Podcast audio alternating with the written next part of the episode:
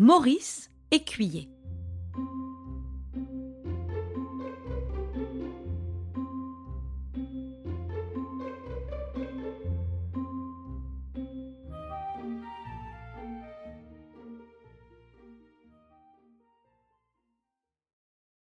Le Parisien pleura toutes les larmes de son corps et reprit tristement le chemin de la maison.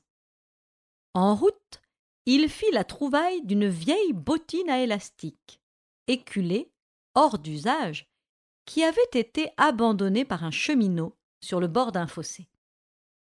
Une diversion s'opéra aussitôt dans l'esprit du bébé. Au chagrin occasionné par la perte de la bonne tartine, succéda une joie intense. Maurice prit la chaussure et l'examina attentivement. Qu'allait-il en faire? Elle était en bien piteux état. Un léger bruit le fit se retourner. Il aperçut Grognon, le porc de la ferme, qui tranquillement humait l'air frais du matin. Le jeune nourrisson, dont les mauvais instincts se développaient avec une rapidité prodigieuse, pensa tout de suite à jouer un mauvais tour à Grognon. Le jeune porc était d'humeur douce et d'un caractère enjoué.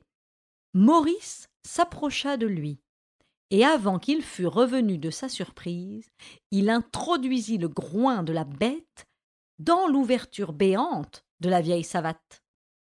Puis il enfourcha le porc, après avoir passé, pour servir de rêne, une ficelle dans le tirant de la bottine. « Hue, cocotte !» cria Maurice, qui depuis quelques jours commençait à parler. Grognon, effrayé, la mâchoire prise comme dans un étau, s'enfuit à travers champs, emportant son cavalier qui commençait à donner des marques évidentes de grande inquiétude. La monture improvisée fit tout d'un coup un grand effort pour se débarrasser de son cavalier, et d'un violent coup de rein, elle l'envoya rouler à terre. Puis chercha promptement un refuge dans la mare voisine. Grognon ne resta pas longtemps dans la mare. La vieille savate s'était emplie d'eau, et il devint impossible au jeune porc de respirer. Fou de douleur, les yeux hors de la tête, il sortit au triple galop de la mare et s'enfuit, éperdu par les chemins.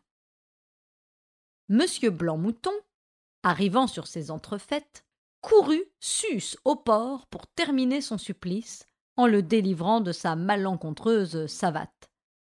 Mais Grognon, haletant, fourbu et n'y voyant plus goutte, s'était jeté tête baissée sur le tronc d'un arbre. La bottine prit du coup la forme d'un accordéon et, en s'aplatissant, expurgea par l'ouverture sise entre la semelle et l'empeigne tout le liquide qu'elle contenait.